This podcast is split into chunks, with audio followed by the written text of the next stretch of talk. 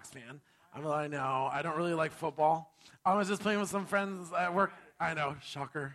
Um, I kind of I saw this really funny Facebook meme this week that kind of made me think like that's exactly how I feel about football. Showed a picture of a guy kicking a soccer ball and there's an arrow pointing at the foot and another arrow pointing at the ball. And it showed somebody who showed from the Cowboys, we won't pick on them, um, that had a football in their hand and their hand was out and they pointed to the football and it was egg and then to the hand hand it was like hand egg.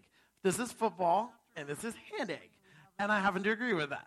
Um, I do like soccer, though, I will admit, so I'm a bit of a Sounders fan, so go Sounders. Um, I love this time of year because it's berry season at home, and during this time of year, I will probably eat my weight in berries. But um, every time I see this picture, there is a part of my heart, no matter how long I've been away from home, this will always be my home. This is my home, and soon Scandinavia will be my home. But a part of me, this picture and that picture of the mountain on a clear Seattle day, is nothing more moving. For some of you in, that live that call Vegas home, seeing the strip from Treeline and about American Pacific, that's that feeling you get from that view is what I get when I see this. Um, I lived in Seattle. I was born in 1980. I lived there until I was about six. We moved all over the United States. Long story short, I ended up here going to college. Um, when I just was finishing graduating, my parents said, Hey, we're moving back to Vegas. We're moving there. We're kicking you out of the condo, and you can go live with your sister. And I was like, I don't know about that. Um, and so there was an opportunity, showed up the very next week for me to move back to Seattle with my job. I took it. And I ran to Seattle like a gazelle running from a hungry cheetah. And it was late winter, um, and it was a bit of a shock. I haven't been in the cold for a while. And it was a really foggy morning while I was driving into work one day. And um, Seattle's kind of like really rolly hills, and then it basically goes Mount Rainier. So ocean, some rolling hills, and then mountains. And I'm driving through one of the valleys, and it is foggy as all get out. And I forgot what it was like to drive in the fog, or even what fog was. And I'm driving through this valley, and like all the trees are coming over the road. It's like basically a tunnel, and the fog is filling in everything that the vegetation is not filling in. And if anybody's been to the Northwest, every single summer and spring you spend at least a week reclaiming your house from nature. it is. My mom uses the word oppressive. Um, she left there and she's like, I'm never going back. And every time we have to go back, it's the look of doom on her face. And I'm like, yes, yes, yes. Um, because it's home. I mean, it's her home too, but she loves the sun. And so I'm driving through this, and it just kind of really hit me. It's like, man, this is way different than what I'm used to. The smell of wet foliage, wet pine cone is amazing.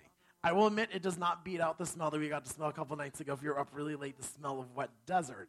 That is one of the best smells on the entire planet. They need to make a candle of that. I would buy it. Um, but that being said, when the summer came around, um, I was off one day and I was driving around doing chores, probably a little bit before 11, and I saw the mountain. That's what we call it. In the Northwest, we just call it what it is. It's the mountain. We call it the mountain. The mountain is out. And I'm thinking, I'm going to go hiking. It's a beautiful day. It's summer. I'm going to go home. Got my bag, got some water, and I started driving, thinking, I'll be there really quick. Down into the valley, come up the hill, and I see the mountain in front of me. I'm like, yes, I'm going to the mountain. I haven't been there in almost two decades. This is going to be glorious. Go down another valley, come to the hill. It's like, the mountain is still there, and it still looks like that and I go down another little valley, and then we're going up a bigger mountain. And then I'm like, how far is this? I'm thinking this is going to be a really short drive. Um, two and a half hours later, I get to the base of the mountain. Um, this is a typical view from a little bit north of downtown. Um, that mountain looks like it's down the street. A lot of times we look, think, oh, yeah, that's like Sunrise Mountain to here. That's really close. Um, from downtown Seattle to the base of Mount Rainier on the non drivable side is 76 miles as the bird flies. And I'm thinking, that's really close. And I remember thinking, I should have bought lunch. I probably should have brought more provisions. And I might need to think about getting home before rush hour, which means I need to leave now because it's 2.30 in the afternoon. Um, forget it. I guess I will just wait and hopefully the raccoons don't get me. And it's the same kind of way that, you know, we are going to approach, you know, the minor prophets. We're starting this series called the minor prophets. There's 12 of them. And in a lot of ways, you know, we call them prophets because they looked into the future. and they gave prophecy. In a lot of ways, prophecy works the same way as I made my drive to Mount Rainier. There are some things that we know that are in the future, but we don't really know how far into the future. We know there's some things that are definitely in the future. We see one valley and there's the next mountain peak. It's the same way when we look at, you know, even our own mountains. There's some that look closer, but sometimes they're actually further away. And it's kind of neat when we get to go to a place of the Bible that many people don't spend a lot of time in. And I'm really excited that Pastor Ron said, Would you mind kicking off this series and helping us put this together? Because one of the things for me that it was so important to my faith is that my faith has to make sense. And I am one of those people that I need the whole picture. If you just give me like one puzzle piece, I'm gonna be like, where's the rest of them? Where's the other 999 of them? It's really important for me that it all comes together. We use this word continuity, which is kind of the where we get the word continuous or continuing through or going all the way through, like the contiguous United States means all the states that are together. Um, it's the same thing for me the way I approach the Bible. And I read all the time, and I read daily. I am one of those people. It's a little OCD. I got started at the beginning, and I have to read it all the way to the cover. And usually, about 180 days later, I will start the process all over again. I get to Revelation, and then I go right back to the beginning. Um, you're like, well, what do you do for the other five days a year? You're right, that's only 360. I do miss on occasion five days, and every time it happens, I'm like, oh, I used one of the five days. And I'm like, man, I did not go to God's word today. But, you know, his mercies are fresh and new every single day, but that's the way that I approach the Bible. That's the way that I approach my reading. And I'm going to share with you today a little bit to kind of help make this study make a little sense to you. I included in this a little graphic for you. I'm a picture guy. Um, it's really important to kind of put this together for you. We understand many people when they approach the Bible and they read, they're like, I'm really good. I get Genesis. I love Abraham. I love Isaac, Jacob, Joseph. I'm really good, even up to the point historically understanding that the Israelites went into bondage into Egypt. I also know they left Egypt at one point, and you know, Moses. Most people know the story of Moses. That um, they, twelve plagues were visited upon. They're like, I'm good with that. A lot of times we kind of skip those next couple books because it's law, and it's really hard to picture cubits and measurements and laws and turtle doves and goats and sheeps, and um, uh, we kind of get lost. Most people are like, Joshua, I'm really good with this. I'm good again on history. They entered the promised land, and now they're conquering the promised land. And most of us are really good to this point. I say about, you know, good half of us. But now the remaining half are really, really good, probably up to about the point of the end of Samuel. We believe, we understand the story of King David, we understand the story of King Saul. We're mostly okay with Solomon, but a huge fraction of the church, a sad fraction, gets lost at this point. Because really, at the end of the day, we need to remember that part of the Bible is a history book. It's all archaeologically provable. It is. It's all historical. And it's important. And the problem is, these 12 prophets are going to make zero sense to you unless you can really understand how they fit in God's creation in God's time. So, that being said, we're going to continue the story. Like I said, most of us are really good with King David and we're really cool with Solomon. And then sometimes we start hearing this thing like Israel and Judah. And then our brain starts going, I'm a little confused. Israel and Judah. And some people say they're the same. They are the same, but they're not the same. They're the same chosen people of God. But right after King Solomon's rule, um, the nation was split into two. Um, his, there's his son, um, made some poor decisions, and half the tribes of Israel said, We have nothing to do with you, son of David. We're going to our tents in the north. Nice knowing you. Um, there was a divide. The kingdom was split into two pieces. Uh, Israel was to the north, and Judah was to the south. Judah makes up the area mostly where Jerusalem is, and northern Israel would be where Israel is historically here. Um, and in the nation, the Lord during this time sent prophets. And he sent a message because there was a message sent way back in that area, a lot of us skip over in the book of Deuteronomy, that the Lord said, If you follow me, I will do some things. I will bless your house. I will bless your crops. I will keep your enemies at bay. I will make you the envy of everyone on the block, and all these things. But there was a however, and after that, a little box that we sometimes we don't like to read. And he says, However, in the Stew version of the Bible, the Lord says that if you turn away from me, I will bring pestilence, I will bring plague, I will bring famine, I will bring enemies that will chase you up a tree that you can do nothing against. And over and over, he says, This will happen. And the people said, Amen, let that be. They agreed to the covenant with the Lord. We will follow you. They did that for a, season. Um, right after King Solomon, it started there. Solomon was listed in the Bible as the wisest man on the planet. No other man before him or after him had the wisdom that Solomon had. But even in that wisdom, Solomon slowly started to shift, slowly started to drift. His wives kind of made his eyes kind of turn to these other idols. We just sang that song, Give Us Pure Hands, let us lift our hearts up not to another. Solomon kind of started to do that. And then the kings after that. And some of us even get into First and Second Kings and First and Second Chronicles, and we're like, I'm following this, getting this. And then usually at this point, this is where almost everybody falls off. Right? After that, we don't know what happens. We know there's some kings, and then Israel is no more. That's really where a lot of us kind of get stuck at. And because historically, you have to do some footwork outside of reading the Bible to know what's going on here. And I'm going to fill in those blanks for you. So, as you see this timeline, the kingdom is divided. There are two parts Israel and Judah. And you're looking at the line thinking, well, why is Israel's line shorter than Judah? That isn't because I wanted to look cool. Um, Israel was conquered before Judah by the group of people called the Assyrians. They were master tacticians, they were unstoppable, and they swept through the Middle East region like wildfire. And the Lord said, I will bring enemies against you that you cannot stop. There is nothing you can do. If you turn away from me, if you come back to me, though, I will turn my hand and I will make things good. Israel did not listen. And that's why their line ends. And you notice the box above it Nineveh. Nineveh was the capital of the Assyrian Empire that spanned up from modern day Iran into the east, all the way to the Mediterranean Sea on the west, far north up into Russia, and as far south down into Saudi Arabia. They were kind of like the Middle East Romans of the day. Unstoppable, they thought they were gods. Judah looked to the north as their sister fell. The Lord continued to send messengers saying, Come back to me. Judah went a long time because they had a few kings who kind of wisened up to things. Hezekiah, one of my biblical heroes, Josiah turned the nation. Unfortunately, kings turned it back. They went for a while.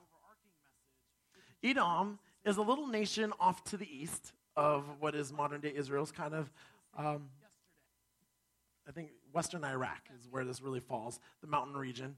Um, and even the Lord sent a messenger to them, Obadiah, saying, Edom, I, my eyes go to and fro. You have not escaped my notice. You too will fall unless you turn to me. And that's why we have the minor prophets. The minor prophets had messages from the Lord. And a lot of times, this is the part of the Bible we don't go to is because we don't get it. And we don't get it, and then we're missing a huge picture of the Bible. So if we kind of fill that in a little bit. Um, there's also a page in the Bible that isn't in the table of contents that I think is very, very important also. I haven't yet to find a Bible that does not have this page in it. There is usually a blank page between the book of Malachi, the last chapter, and the first couple pages of Matthew. And it is almost always says the New Testament, or sometimes it's flat out blank. This represents 600 years of silence. So after Israel and Judah fell, and the Assyrians kind of took over, and there were prophets, at the end of Malachi, there's 600 years that takes us to 1 BC or 0 AD, depending on which math you prefer, to the Gospels, which is Jesus. So now we understand uh, continuity. How do the, all these pages fit together? Because if you don't have that, these 12 prophets, and as we look at every single one of them in biblical order over the next 12 weeks, is going to be confusing to you. And the thing is, if you can't receive a message, how can you act on it? We all have cell phones, and there are some places that are amazing reception, and there's some places that aren't. And it's really hard when someone's trying to call you and they need something and you can't hear them, or they can't hear you. In the same way, this is how, for some of us, you know, the Bible is. I say this all the time. If you have a poor vision of who God is, you have a poor execution of your faith. And the best way to get a strong vision of who God is is spending time with God's Word. I spent a lot of my adult life doing my homework because it's important to me. But also, the Lord has gifted me in this area that it's something that's important to me if I can help teach and explain to people. Growing up, I absolutely hated history. I'm a math guy. I know that's kind of, it might be shocking. I love numbers. It makes sense to me. Fractions, bring it. Quadratic of formula, there with bells on. English and history was a, a struggle for me. Um, part of it is, is that I'm very dyslexic. Um, it was a huge challenge for me um, going through school. I am fairly bright, and it was a struggle to me being a young man, not being able to do some basic things. And I had to be a little diligent about it. Just like some people, there are some people who are naturally gifted, they can pick up an instrument and they can play. Then there's the rest of us who need to practice. There are some people who can walk into a kitchen and see a pile of ingredients and they're thinking Iron Chef, and we're like, I'm going to starve. There are some people who are naturally gifted in running. There are some people who are naturally gifted in all kinds of areas, but for the most part, a big portion of us, we have to work at it. OCD. I love those people. They can come organize my house any day. Um, and that being said, um, we need to spend more time with God's Word. And I'm so excited that Pastor Ron is going to take us to a place of the Bible that a, I think a huge chunk of us have never been. Or a bigger, for sure, almost all of us have not been in a very long time. We've read through it and we're like, this is rough. And I'm so excited, just like I said, you know, taking people to Seattle for the first time or taking family members or friends to the place is very exciting as a leader or even as a tour guide. So we're going to be your tour guide for the next 12 weeks looking at some of these neat, exciting stories. But let's kind of cover some basic stats now that we're kind of diving into this. There are 12 minor prophets. And the first thing you're thinking, like, well, what's a minor prophet? What's the difference? So we've kind of numbered them. There's two different categories of prophets. We have the major prophets and the minor prophets. The only difference between a major prophet and a minor prophet is major prophets were really wordy. Um, Isaiah wrote 66 chapters. The smallest book, Obadiah, is one chapter. Almost all the 12, all the 12 minor prophets wrote no more 67 chapters. The shortest one is one, ranging up to 14, Hosea and Zechariah. They're written between the periods of 835 BC and 520 BC ish. Um, so that's where we get that roughly about 600 years. You're thinking, well, that's 80 years wrong. Well, we don't have some things down pinned down perfectly, but the Lord does, and that's good to know. Um, so kind of checking those things out. Um, you find them in the middle half of the Bible. Um, if you basically flip your Bible to roughly about the middle, you'll find yourself usually right about Lamentations, which is a couple books just before the first one, which is Hosea. So we're going to go back to that timeline. Um, some of them were sent to the nation of Israel. Some of them were sent to the nation of Judah. Some of them were sent to the Assyrians. Some of them were sent to Edom. The first one chronologically was Joel. Joel was the first one. When you, but you, when you look in it in biblical order, he's in the middle. One of the things we need to remember when we approach God's word is it is not necessarily in chronological order, which is really hard for our OCD friends, or as Pastor Ron says, CDO, who got to put the letters in alphabetical order. Um, it is a challenge. Though you know, the last one was Zechariah. A lot of people think, well, it had to have been Malachi because he's the one that's on the backside. Nah, no. Some of them were sent right after Israel was conquered by the Assyrians. The Assyrians were conquered by a group of people called the Babylonians. Babylonians hung out for a while, and then just as evil feeds upon itself, just like Jesus said, the Medes came. And the Medes got conquered by the Greeks. And then the Greeks got conquered by the Romans. And then we, most of us are now good into the historical context, like, all right, now all this is coming together. One of the reasons why these are so difficult for us to read is because it's like looking at that mountain range. Which peak is closer? Which peak is further? In these books, you're going to find a couple sets, different types of messages. The first one is our messages to the people or to the nations. The Lord warning them, hey, come back to me. The other messages we see are messages of Messiah.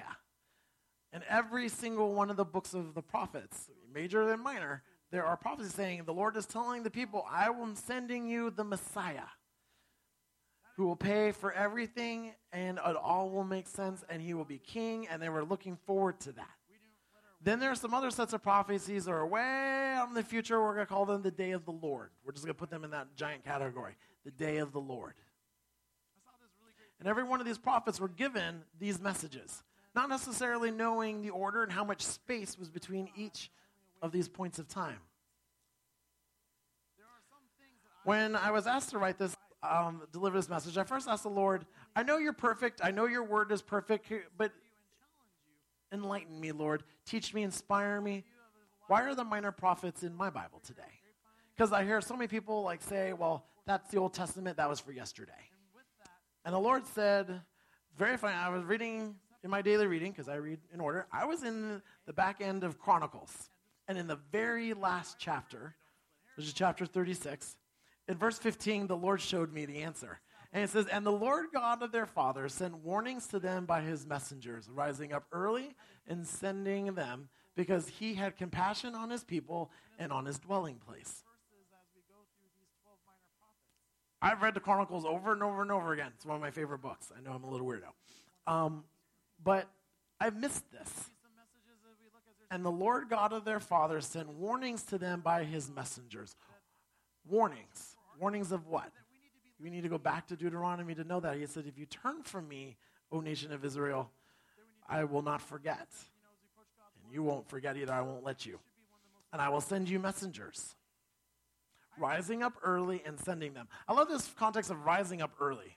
I work really late at work. I'm a swing shift guy. I get off at like 2 o'clock in the morning, 3. Like early for me now is like 11. Church Sunday, this is basically the middle of the night for me. Um, rising up early.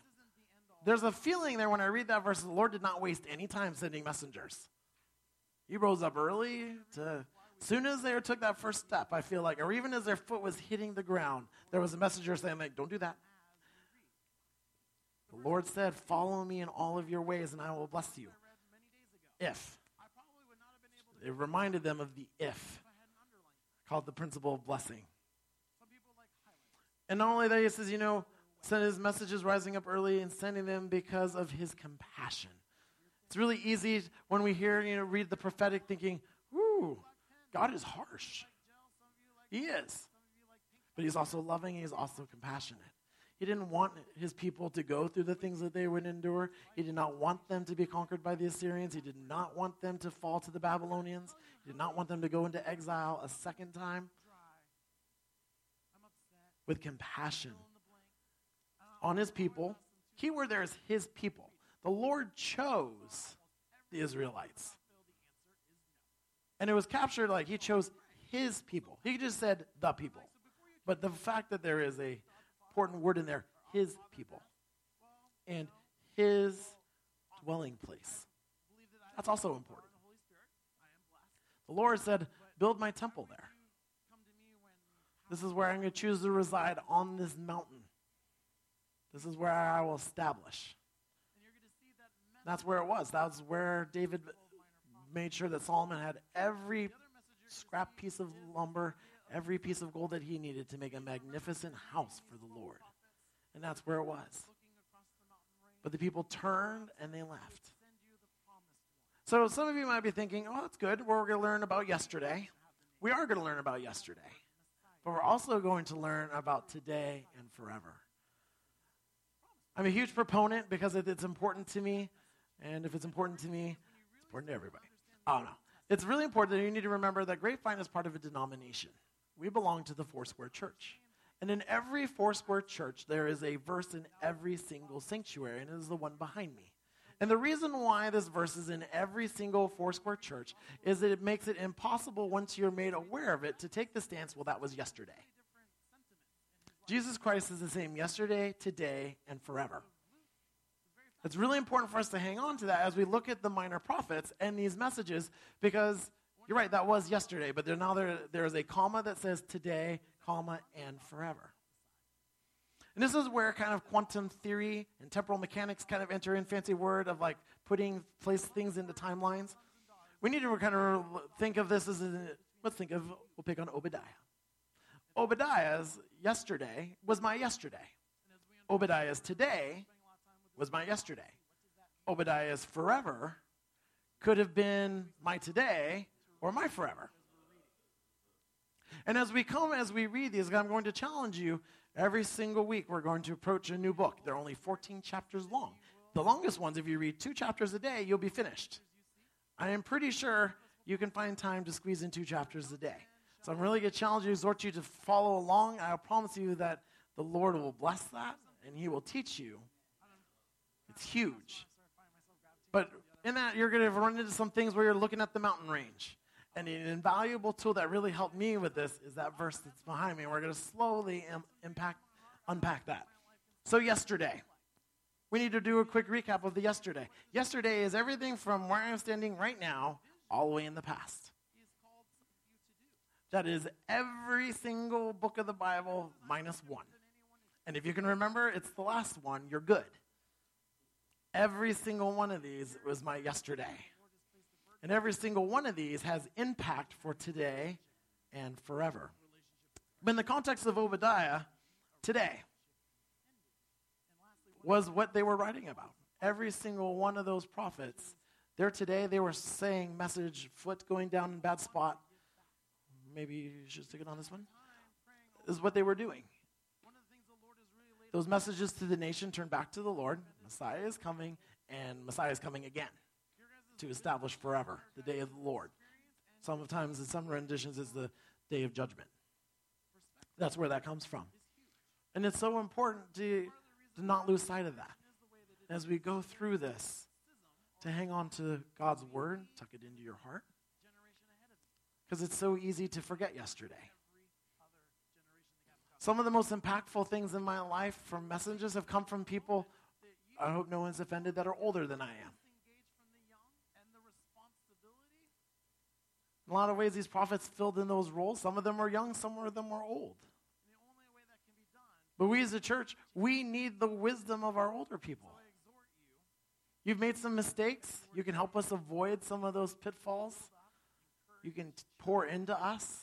We can pour into you. I'm going to put myself in both categories because I'm kind of in the middle, I feel. That, you know, we can pour into you. We keep you young, keep you vibrant, giving you permission to pour into us, just like these prophets did of old. And then we kind of have like, we're going to talk about my today and their forever. In Acts chapter 2, captures a really important message.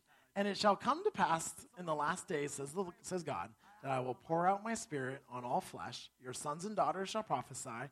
Your young men shall see visions. Your old men shall dream dreams. Luke was the writer of the book of Acts. The same verse behind me applies to this one. The yesterday of this verse, in every single Bible, there's usually an asterisk or some little note that says, hey, this is a reference to the prophets. One of the prophets said the same exact verse down the letter. I don't want to get nitty gritty because I don't want to steal from the other 12 messages. But one of them said, It shall come to pass in the last days, says the Lord, that I will pour out my spirit on all flesh. A couple verses before that, we have the 12 disciples being in the upper room being touched by the Holy Spirit. And Luke is so excited about this. When you read the book of Acts and you read the book of Luke, you would almost not even think they were the same person writing it. The book of Luke is very factual, very journal esque, very medical journal, um, textbook esque. But the book of Acts has a huge sense of emotion behind it because of this verse, because he remembered all prophecy falls under today, yesterday, and forever. And you remember, he said, yesterday, remember the prophet said this? We're watching it happen. And it says, in the last days. We're in those last days. Those last days were when Jesus died till when he comes back. I know it's, those are a lot of days. But he says that, you know, I'll pour out my spirit on all flesh. This is one of the things I love about the Bible. There's no little dot, dot, dots. There's no little caveats. You can't cut and paste. It says all flesh. That's my flesh, your flesh, their flesh, all flesh. Your sons and daughters shall prophesy. Last time I checked, if you're here on planet Earth, you are a son or a daughter of someone. Your sons and daughters shall prophesy. Doesn't say dot, dot, dot, except for you. Your young men shall see visions. Your old men shall dream dreams. Ladies, it's probably really easy to read this verse and think, yes, I'm off the hook. My second X chromosome has saved me. Wrong. You are in a church, in a denomination that believes that women carry a equal burden to spreading the gospel and being disciples and discipling others. If you never heard that before from the pulpit or from a pastor, it's biblical. You need, find me downline and I will answer those questions for you. But ladies, you are equally yoked with us. There are some things, I saw this great Facebook meme earlier this week that was like perfect for this. It was basically saying, women stop trying to be men. There are some things that the Lord created you to do that men cannot. Ladies, there are some things in ministry that you can do that impact the kingdom that every single XY chromosome in here, that's guys, we cannot do. Because He He's uniquely equipped you to do that. And it is your equal burden and share.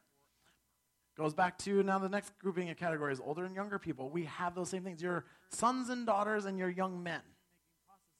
Oh, I'm not young. Well, at one point you were young in faith. At one point you're young at heart. We're all stuck in this category. And when I kind of talk to you, Lord has really laid it in my heart, you know, when I've been studying this concept of honor, how even my generation is not honored, our older generation. My generation was the first one where there was a schism or a gap between me and the generation ahead of me. I was very fortunate. I had some people pour into me, but I had to make it deliberate. Some of my mentors taught me some important things. Like when I turned 30, the most important lesson I learned, like the week before that. And it was probably the most important lesson I learned in my entire 20s. And it's because someone took the time and shared with me Stu, control your schedule or it controls you. Okay? And I have not been living that. I was letting it run me ragged. I was on the leash, letting it tell me what I was going to do. But because someone who was more seasoned, older, stepped into my life and said, Stop doing this. Just like a prophet of old. So, you ladies and young people, I mean, older people, you're not off the hook. To you young people, you have a responsibility in this also. Your sons and daughters shall prophesy, and you shall have visions. We talked about in Acts 2 that the Lord will pour out my spirit, the Holy Spirit, on all flesh. That's all of us. Do not be weirded out or freaked out when the Lord gives you visions or he tells you something in your heart. The only difference between most people are the people that do and the people that don't. The only difference between mostly myself, Pastor Ron, Pastor, we've done. We've done our footwork, we've done our homework. No one signs up for college thinking, yeah, I'm just going to get a great education. No, you have to go to class, you have to do homework, you have to pay attention to the lecturer, you may be tested. Same thing when you go to the DMV. Same thing, you're not thinking like, oh yeah, this, this is going to happen. But we take that same approach when we approach the Bible and we approach our faith. We expect it all to be done for us. It doesn't happen. Yes, he does give us his spirit, but there is some footwork. And so when it happens, don't be surprised. If you have questions, that's what we're here for. I hear a lot of churches say the Holy Spirit is kind of like our weird third cousin. I hate when people say that. Hate it. We believe in a God of order. He is an orderly God. And know when He gives you a message, it will line up 100% with God's word. Every time, without fail because he is the same yesterday, today, and forever. That forever component is so important to us because it impacts our world today. And as we read these 12 prophets, there will be messages that were for their today that are also true for our today. We are entering an election season. I hate it. But I believe it is my civic duty and God given blessing that I can engage in it. We as a church will never tell you what to do, but what we will do is to pray about it, and to pursue the message that the Lord has put in your heart. Those messages for Israel and Judah are the same messages for the United States. It is the same message for whatever Scandinavian country I end up in. No matter where we are on planet Earth, every nation, those messages are true. God has not changed the covenant. He has not changed, neither has it. And it's so important for us to remember that, to extend grace, and to really pray and ask, Lord, What would you have us do? And every time that you fall in line with that, I promise you, God's word remains true. God's truth remains absolute and supreme. Amen. Perfect. That's awesome that we can agree to that. I'm gonna, pass Pastor Ron, I'm going to say this. I love the word amen. A stupid pet peeve of mine is when people say, like, hey, step on a nail. And people say, like, amen. No. Watch where you use that word. Amen means let it be. Establish it is the Hebrew word. So just, that's a public service announcement for Stu. Um, I hate when people drives me crazy. Um, so kind of putting this all together and unpacking it. The first thing I really want you guys to walk away with this idea is that we need to know our Bibles and history better. We need to do some homework. The moment you said, Yes, Jesus, your Lord, you enter college, the University of Jesus Christ. There is some learning. You're right. You can flunk out or you can choose to excel. That decision is all on you. Number two, which is that we need to pay attention to these messages because they are for today and our future. That wasn't in a little box labeled ancient history and it stays there. These next 12 weeks, there will be messages for us today and into our future. And lastly, that the Holy Spirit is speaking to us today and tomorrow. He has not changed. The same Holy Spirit that gave those prophets messages yesterday is still the same one giving those messages to us today and tomorrow. When we look at this verse behind me, we sometimes, oftentimes in the Foursquare Church, focus on yesterday, today, and forever, but we miss the first two words Jesus Christ. I love that the beginning of this verse is the two most important words, I think, on planet Earth Jesus Christ. And it's so easy that we lose sight of that because we want to focus on yesterday, today, and forever. It's really easy to lose focus on the yesterday, and it's sometimes a little bit easier on the future. But we need to remember who Jesus Christ is because he hasn't changed. Jesus Christ yesterday was born of a virgin, divinely conceived lived a perfect life here on planet Earth, taught 12 disciples, and all of those words in my Bible are read are true.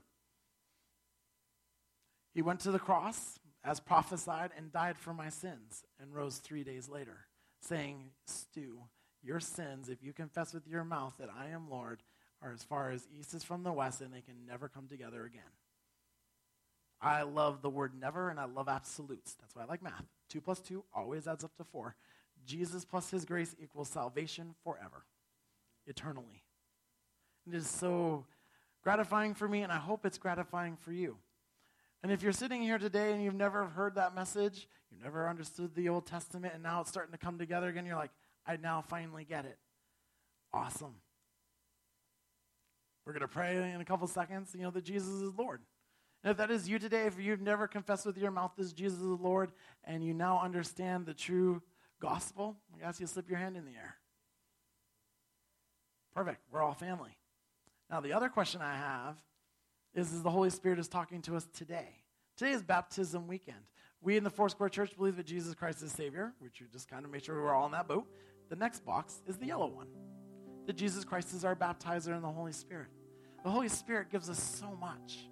As we sang, He is our source of our power, He is the source of our strength, He is our source to the power of heaven. So many people go to these cheaper sources. Power of man is not going to get you there. Power of Google is not going to get you there. But the Holy Spirit will open up the heavens, show us your glory, show us your power. Some of us have never asked Holy Spirit reside into me. That's the baptism of the Holy Spirit. It's the most important gift I think as a pastor I can give any believer beyond the gift of salvation. To ask all of you to stand with me today. If you've asked for the Holy Spirit to reside in you, perfect. We need to be reminded of this just as we pray with new believers that Jesus is Lord. We need to pray, Holy Spirit, reside in me. He will never leave you. It's not like you leak or you know you need a it evaporates. You don't need to fill up the gas tank. He is with you forever. But sometimes it's good to remind ourselves of the anointing and the blessing that we have in the Holy Spirit. Absolutely. That's definitely worthy of an amen. So I guess you guys repeat after me. Lord Jesus, you are Lord. I confess with my mouth that you're Savior. Holy Spirit, reside in my heart. Anoint me with your power and your gifts. Give me the wisdom and the discernment and the power of heaven that I can receive in the authority in the name of Jesus Christ, my Savior and my King. Holy Spirit, inspire me and give me the courage to step out in faith, to share the messages and the gift that is in my heart. And all of us agreed and said, Amen, in the name of Jesus. Amen. Folks, have a great week out there. If you have any questions, that's what we're here for. And make sure you come check us out on Monday if you're free.